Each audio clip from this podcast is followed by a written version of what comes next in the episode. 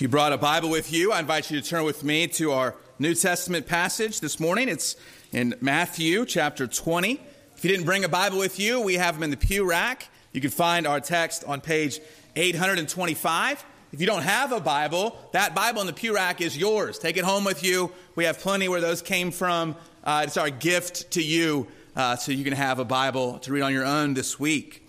Our text, we're going through the Gospel of Matthew, uh, Sunday by Sunday, preaching the next passage in Matthew's Gospel.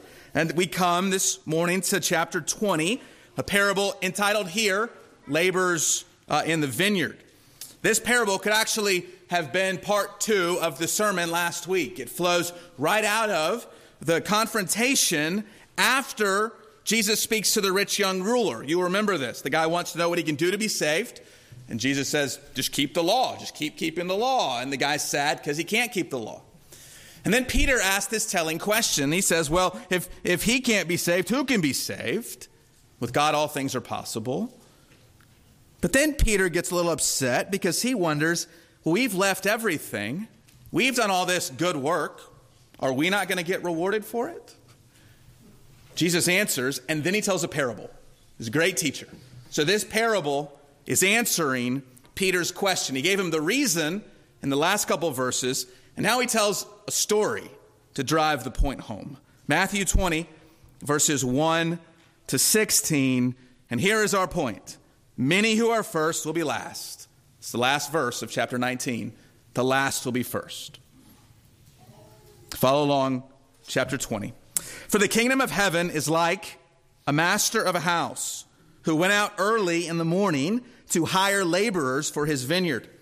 And after agreeing with the laborers for a denarius a day, he sent them into his vineyard. And going out about the third hour, he saw others standing idle in the marketplace.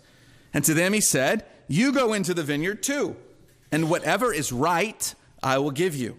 So they went. Going out again about the sixth hour and the ninth hour, he did the same. And about the eleventh hour, he went out and found others standing. And he said to them, Why do you stand here idle all day? They said to him, Because no one has hired us. He said to them, You go into the vineyard too. And when evening came, the owner of the vineyard said to his foreman, Call the laborers and pay them their wages, beginning with the last up to the first. And when those hired about the eleventh hour came, each of them received a denarius. Now, when those who were hired first came, they thought they would receive more. But each of them also received a denarius. And on receiving it, they grumbled at the master of the house, saying, These last worked only one hour and you have made them equal to us who have borne the burden of the day and the scorching heat. But he replied to one of them, Friend, I am doing you no wrong. Did you not agree with me for a denarius? Take what belongs to you and go. I choose to give to this last worker as I give to you. Am I not allowed to do what I choose with what belongs to me? Or do you begrudge my generosity? So, the last will be first, and the first last. The grass withers, the flower fades, the word of our God will stand forever. Would you join me in prayer? Lord, show us what it means this morning to be last. Show us, more importantly, what it meant that your son, who was first, became last so that we might be counted as first. Give us the joy, the thanksgiving, the gratitude, and the hope of a great salvation found only in Christ today, in whose name we pray. Amen.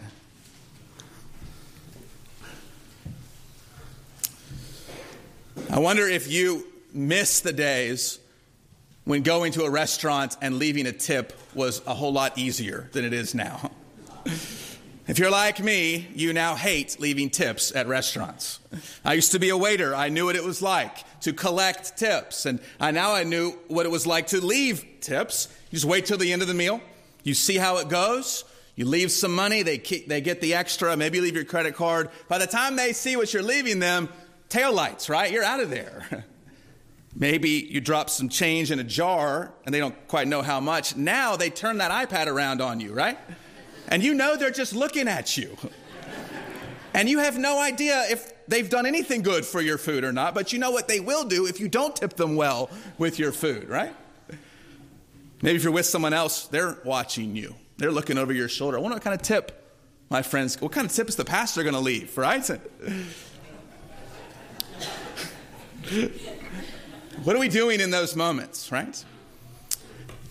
We are being judged and we are judging others' generosity, right?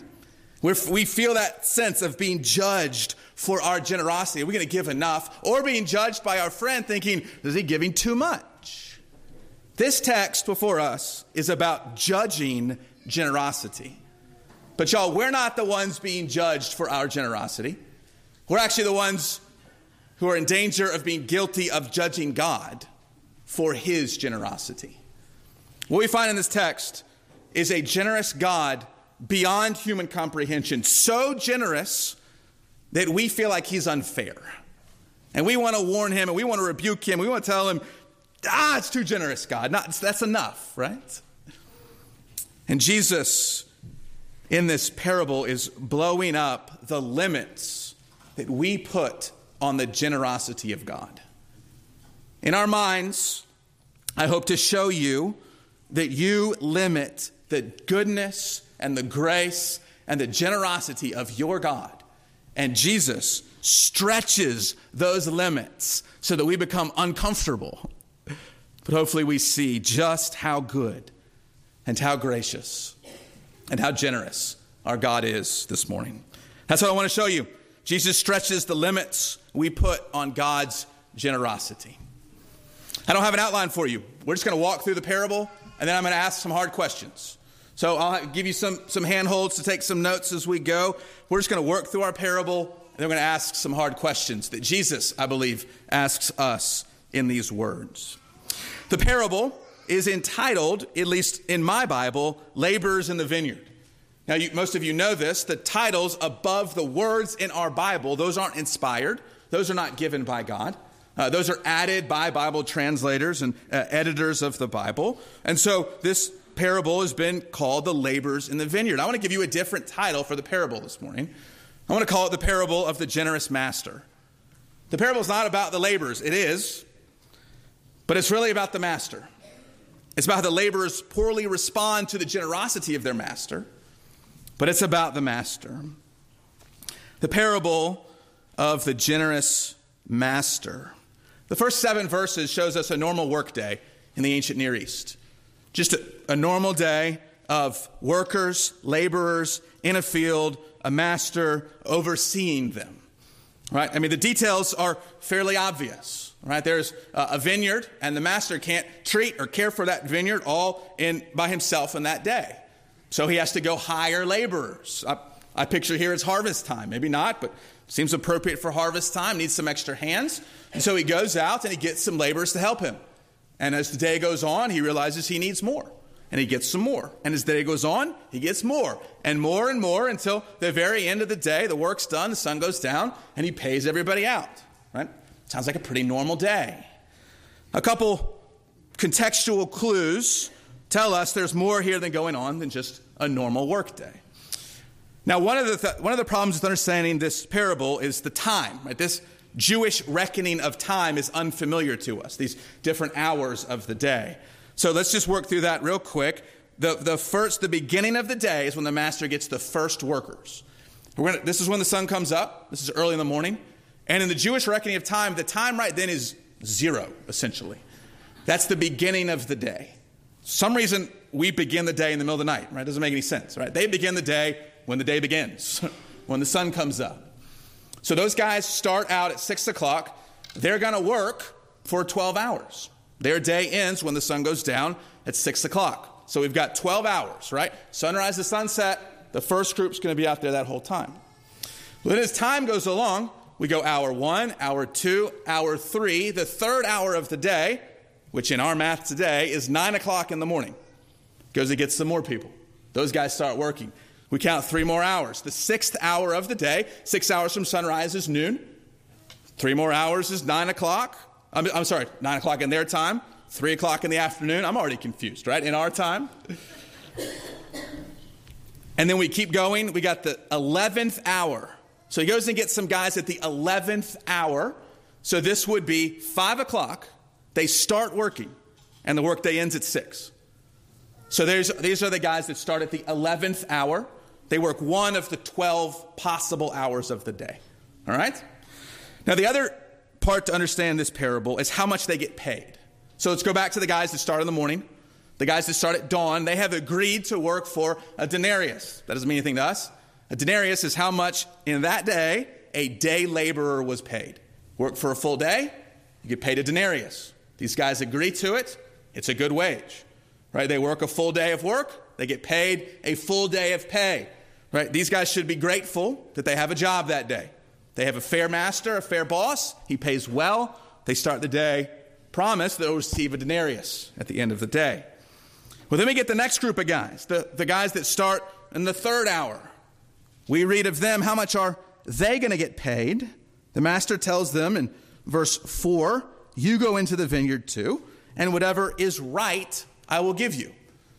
So he determines what's right, and they trust that the master will give them what is right, which probably means they'll get paid for working from 9 o'clock all, uh, from 9 o'clock our time to 6 o'clock our time, three quarters of a day. So they'll probably earn three quarters of a denarius. They're probably happy about that.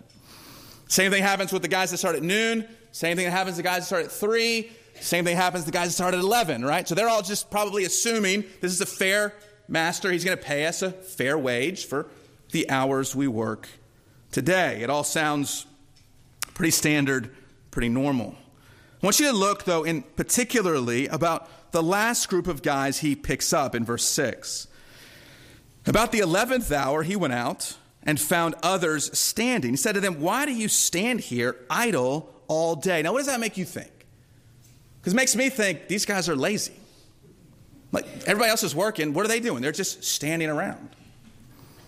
Their answer, though, is that no one has hired us. To me, this means with their answer, they've actually been waiting all day for a job. And every time the master shows up, he picks other people, not them. These are probably the worst workers in the group. I mean, no offense, but these are probably the old guys, right? or the two young guys, maybe, well, other side as well. these guys are weak, right? Maybe they're uh, maybe they have uh, a limp, right? Maybe they have some problem, so nobody wants them to work. I mean, you'd think that master would hire the strong guys at the beginning, right? So as the day goes on, the group is whittled. I mean, show of don't show your hands. Who's been the last person picked in a sport game, right? I have, and it is brutal. They just keep passing over you. They keep passing over you. It hurts your pride. For these guys, it hurts their wallet. Right? They, they need to get some food. They're day laborers. They don't have vineyards. They don't have their own land. So our master hires the least appealing workers last. That's normal. It's a normal day. Verse 8 begins the abnormal part. Because it's a normal work day, it's an abnormal payday. All right, the day ends, it's time to pay up. The Old Testament required uh, the Jewish uh, landowners to pay their day laborers at the end of the day, not wait till the end of the week, not wait till the end of the month. You pay them every day they work for you. The Old Testament doesn't say the order that you pay them in. Strange order here. The master instructs the foreman to pay his workers in reverse order. Right? And so they pay the ones who started most recently first. The only reason I could think he's doing this is because Jesus wants to make a lesson. He wants to point out the heart of the first guys. So the 11th hour men start, and they're probably expecting one twelfth of a denarius. That would be fair pay, right? They get a full denarius.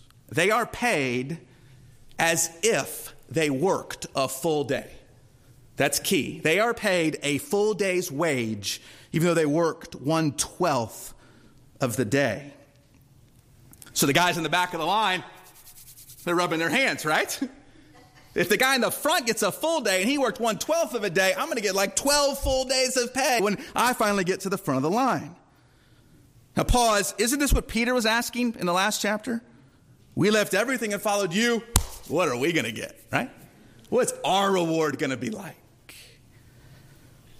We don't see about the other workers, but presumably we're going through. They're each getting paid. And then we get to verse 10, the guys who came first. Now, when those hired workers came, they thought they would receive more, but each of them also received a denarius. They're surprised at this. The disciples to whom Jesus is telling the parable are surprised at this. And I know you've heard this before, but you should be surprised at this. this is surprising. This is uncomfortable. This doesn't make sense.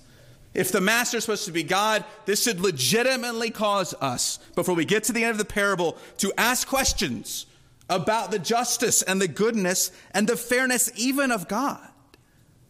That's how Jesus sets up the parable to plant that question, that lack of comfort in your mind. Because he's trying to show us that the generosity of this master is otherworldly. That this is such strange generosity, it transcends our human ideas of fairness and generosity. We can't make sense of this. None of us would do this because none of us is God. The workers complain, verses 11 and 12. And let me tell you this you would have complained too, right? All right, kids, I want you to think of something for a second. Let's say you go home from church today You've done a great job. You've listened to a long sermon, right? You go home and you take your nap, and then it's dinner time. And what do you get for dinner but a big scoop of green beans on your plate, right? Yuck, right? But dad says, eat your green beans, and I got some good vanilla ice cream in the freezer. And so you just, all right, I love ice cream. I'm just gonna, you know, just go at it, right? Just shovel those green beans down. Time for ice cream. Then you look up, and what's your brother doing? He's going to get one little piece, one tiny little green bean, and eat it, right? And dad says, All right, cool, ice cream for everybody. What are you thinking right then? Why did I eat those green beans, right? If dad's going to give ice cream to everybody, what's the point of eating those nasty green, no offense, green bean cooks out there. Uh, you can't make a good green bean. I'm sorry. I will die on that hill. That's not fair, right, kids? That is not fair. And so they complain. Actually, they grumble, verse 11 says. They say, these last guys worked only one hour. They only ate one miserable green bean, and you've made them equal to us, who have borne the burden of the day and the scorching heat. I mean, we get it with these guys, right? I mean, not only did the 11th hour men come so late, they came when it was cool outside, right? The hard work's been done. They've barely broken a sweat. And here they are getting their full day's pay. But look what they their complaint, you made them equal with us. As if they're saying, "But don't you know we're better? Don't you know we deserve more?" And how could you make them, the guys that came last, the old guys, the young guys, the weak guys, the hurt guys, you made them just like us strong guys that work all day. That's not fair. And it seems to, upon first read, sort of violates our views of justice, doesn't it? I mean, honestly, y'all, I wrestled with my heart for a couple days this week reading this passage, thinking, is, is this telling us that God's not just? Because this doesn't seem just to me. Or is it a different J word? Is it just jealousy? Is it our jealousy dressed up as accusing God of injustice? Look how the master defends himself in the face of this grumbling. He starts, friend. Now, let me tell you something real quick. That sounds nice, but you don't want someone in the Bible to tell you friend, right? That's how they begin a sentence. it's not going to go, they're not going to say something nice after that. He is rebuking them. He is, of course, gently rebuking them. He says, friend. And then we hit his defense. And his defense comes in two parts. He says to them who he as the master is. And he says, number one, I am just. And number two, I am good. You are accusing me of injustice. I'm telling you the answer is that I am just and I am good. Look how he answers the first part I am just, verse 13. But he replied to one of them, Friend, I am doing you no wrong. There's the idea of wrong, right? He said he's going to pay right, and here he says, I'm not doing wrong. I think in, in some sense we can read into this almost a legal complaint, right? It's almost like the workers are calling in HR, right? They're calling in their union rep. All right, they're going to file an official workers' comp, right, complaints. And the master answers, I have done nothing illegal. In fact, I have done nothing wrong. In fact, you got what you agreed to. You were fine with it in the morning. You have been paid what we agreed to. I have done no wrong. I am just. I am right. Take your money and go home. Who he says, take your complaint and get out of here, right? You have been paid. Take, verse 14, what belongs to you and go. It would be enough just for the master to be just. But his second defense is that he is good. Verse 14 I choose to give this last to this last worker as I give to you. Am I not allowed to do what I choose with what belongs to me? He can do whatever he wants with his money. And he chooses to be generous with it. Now let's pause here. This is not a manual on starting and running your own small business, okay? I mean, teachers, you will frustrate your kids if you just give them all A's no matter what, okay? This is not a model for us to live by. This is showing us the generosity of God, the goodness of God. Because he chooses to give to the neediest of the workers who have done the least. And here's, here's where we need to blow up the selfish mindset of the early guys because they think they're out something. They think they've lost something. They think they've sacrificed something. Let me tell you, there's only one person in this entire parable who has sacrificed anything, and that's the master. The first guy's got what is fair to them. The last guy's got what is good to them. The only one to lose out on anything is the master who gave more money than he got back. Everyone in all of creation either receives from the hand of God what is just for what they have done or beyond what is just out of the goodness and generosity of God. The master gives without return. Do you see that? He's the one that makes the sacrifice. He's the one that overpays. He's the one that's out money so that others might be blessed. What is the kingdom of heaven like? It's like this master. It's like this master. Because this master tells us two things about God it tells us that God is just and that God is good. God is just, He will reward the righteous and He will punish the wicked. That God will vindicate and God will avenge. That the Lord of all the world will do right. Now, we sometimes doubt that because that doesn't come on our timetable. We want it to come sooner. But God promises in His Word that He will do what is just. It's that image you've seen of, uh, of a court with Lady Justice, this woman figure with a robe holding scales, right? These two scales judging, and oftentimes she's rendered with a blindfold on. And we, we want our earthly justice to be like that, right? And we live in a nation that prizes justice, right? We have courts, we have a government system, we, we have a, a whole branch of government around judging and justice. We have a Supreme Court that's really, really hard to get onto, right? And we have these impartial judges that should only do what is right. None of you are laughing yet. because what's the reality? They don't always do what's right. Even in, a, in, an entire government system set up for them to do what is right, we know that they err. We know that even, eh, even the best earthly justice fails.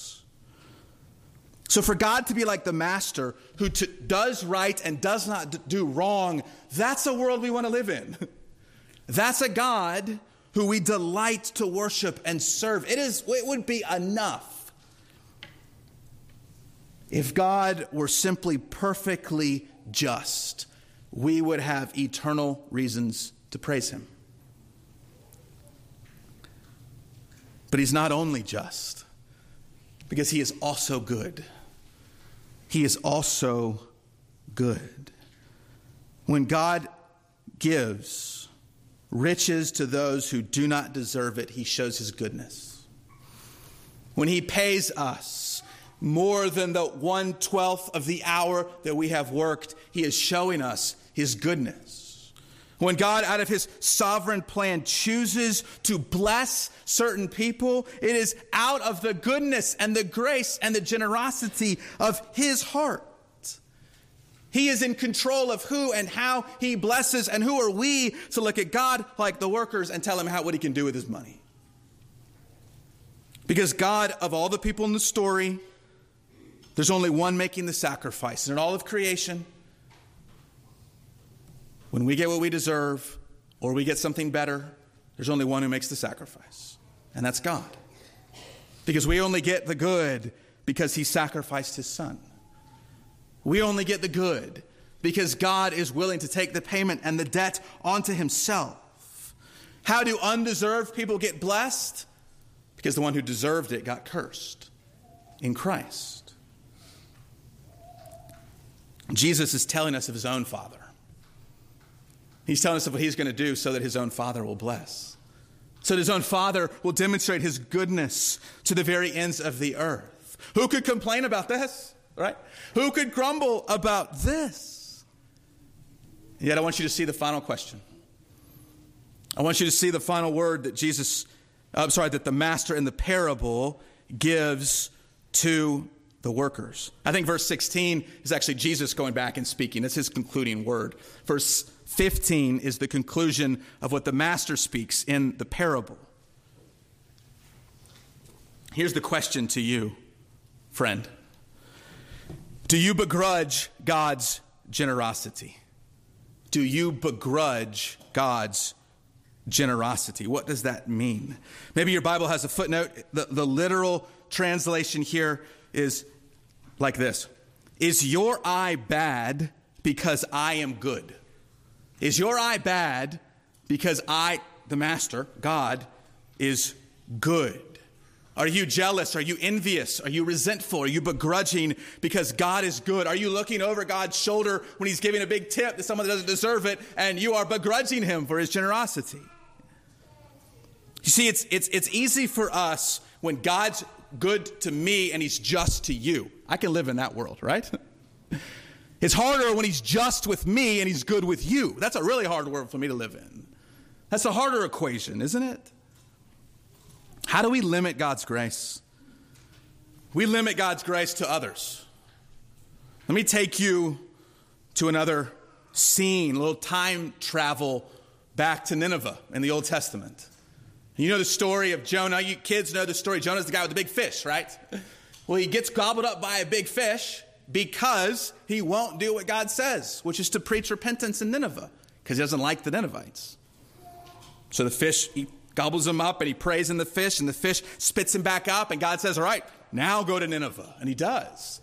And he preaches repentance in the midst of a wicked people. And here's what's incredible they believe and they repent, and God doesn't punish them. It's wonderful, except chapter 4 of Jonah begins like this Jonah is displeased with God. And Jonah says, Lord, is this not what I said when I was in my country? That is why I made haste to flee to Tarshish, away from Nineveh. For I knew that you are a gracious God. He's like shaking with anger. I knew you were merciful. I knew you were slow to anger and abounding in steadfast love and relenting from disaster. Therefore, O Lord, please take my life from me. It is better for me to die than to live. Jonah is so angry because God is gracious to an undeserving people. He can't even live in a world that justice and fairness doesn't matter and God is good to bad people. But do you note who Jonah's mad at? He's not mad at the Ninevites, he's mad at God. Who are the guys that show up right at the sun rises to work? They're not mad at the 11th hour men, they're mad at the master. They are mad at God is who he says he is. That God blesses and God is good and he is merciful and gracious. Jonah resents God for loving undeserving people. for loving other nations. We would be hard pressed to affirm that that's what we struggle with in our own hearts. But I wonder sometimes if we are ready for God to be good to our neighbors. or is that going to bug us a little bit? Are we ready for God to shower his grace and mercy upon our enemies? Are we going to be just a little frustrated by that? Because we've been in church and not doing bad things for a long time, God. It's not only limiting God's grace to others outside the church. You remember dear Martha of Mary and Martha. And she served the Lord, and her sister left her alone to serve him, and she went to Jesus. She didn't get mad at her sister, she got mad at God. Lord, do you not care that my sister has left me to serve alone? Have you ever been frustrated that other people aren't serving in the church as much as you are? Have you ever been annoyed by that? Does it ever bother you that the volunteer list, and you seem to be on every volunteer list, is shorter than it should be? And maybe you're going to lunch today and someone's worked all morning and yesterday to get the house ready and the meal ready and the lunch ready. And you haven't done anything and you're both going to sit down there and eat together and it's going to be great. What's in the heart, possibly, of the Marthas in the room? There's a danger of Martha like bitterness for those of us who serve more, or those of y'all, I should say, who serve more, those who sacrifice more. What is causing you this morning to begrudge the generosity of God? Uh, think of a different picture. Go back to that field for a minute, and the master comes and he hires a few guys to go work first thing in the morning. And they look back and they say, Man, I'm glad we got a job, but I feel for my friends who don't get a job yet. And then they work for a while, and some more friends show up, and then they're but they don't see the guys who really need the money show up. And they keep working, and more guys show up, but the, the real poor one among them, he hasn't shown up yet. And finally, they start asking the master, hey, can you get those other guys? I'm going to get a denarius, and that's great, but can you get some other guys in here to bless? Can you get some of those guys that can't really work very hard and don't really deserve it? Bring them, can you? And, and maybe, maybe you could give them what you give me. And the truck shows up with the old guys and the young guys and the weak guys at like 11:55 and the guys working the field are celebrating because more undeserving people are going to be blessed. The prayer of the Christian looks like this Father, go get some more people to bless. go get some more people. You're right, I'll move a couple pews up. Get some more people to fill up those other pews that they might hear the gospel and the grace of Jesus. But this question gets just a little more subtle and a little more insidious because we don't only limit God's grace to other people, we also can be guilty of limiting God's grace to ourselves. Let me take you to a different field. This is in Luke 15. This is the field of the home of the prodigal son. You remember the story of the prodigal son? He takes the money and he leaves. He spends it all. He hates his father. He comes back. Dad welcomes him with open arms. He gives him everything. They kill the fattened calf. They have a feast. But you remember the older son's still out in the field when this happens. He's working, right? The guy that's not working gets the feast. Does it sound like the other parable? The guy that's been working doesn't get the feast. And he Jesus tells us in the parable, he hears music and dancing. And he's angry. And he refused to go in. And his father came out, and he's angry at his father. He says, Look how I've served you. I never disobeyed you, yet you, you didn't give me even a young goat to celebrate with my friends. Do you see this heart of bitterness has grown up so that this incredible father, the son, thinks of him as only loving him because of what the older son has done? Here is the spiritual danger is that you do good stuff and you begin to believe God loves you because of the good stuff that you do. Y'all, what kind of God is it that only loves the people that are good to him? The worst part then is we live our whole lives thinking God loves us because we're good and we keep doing good stuff and good stuff. And then something happens and we don't do good stuff anymore. And all of a sudden, who's God to us? We have heard the gospel preached, we've read in His Word, but we have created this works religion in our minds so that we only associate God's love for us when we're good. And when we mess up, we cannot imagine that God still loves us. We cannot imagine that God is good to us. And so we don't go to God. We default to believing the lie that God only loves those who deserve it. God's grace to the undeserving, others and ourselves, should be the cause for our everlasting rejoicing. How do you begrudge God's generosity? As the parable that Jesus tells ends, the debate about who the parable applies to begins. There's all sorts of debate. Who's in this parable? Who's who? Who are the guys who show up early? Who are the midday guys? Who are the late guys? There's all, all these commentaries, all these guesses about it, right? One possibility is the guys that earn it are the Jewish people.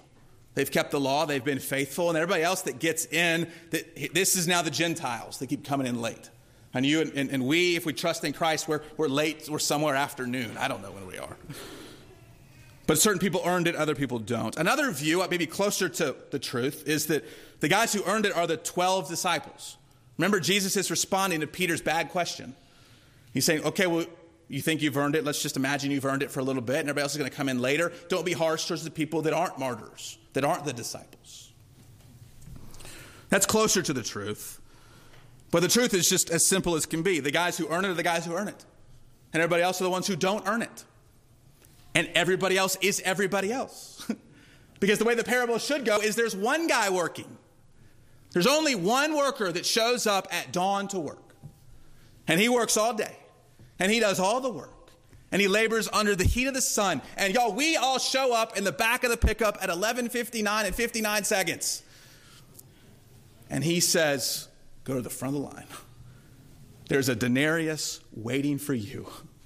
I have earned it for you. It is as if you worked the whole day and you did nothing. We are all 11th hour men, and only Christ has earned the wage. He gives it to you. Just take it today. Stop working, stop trying to earn it.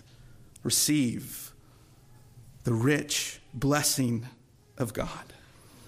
Our God is just and our God is good.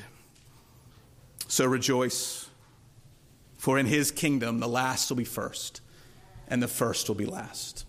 Let's pray.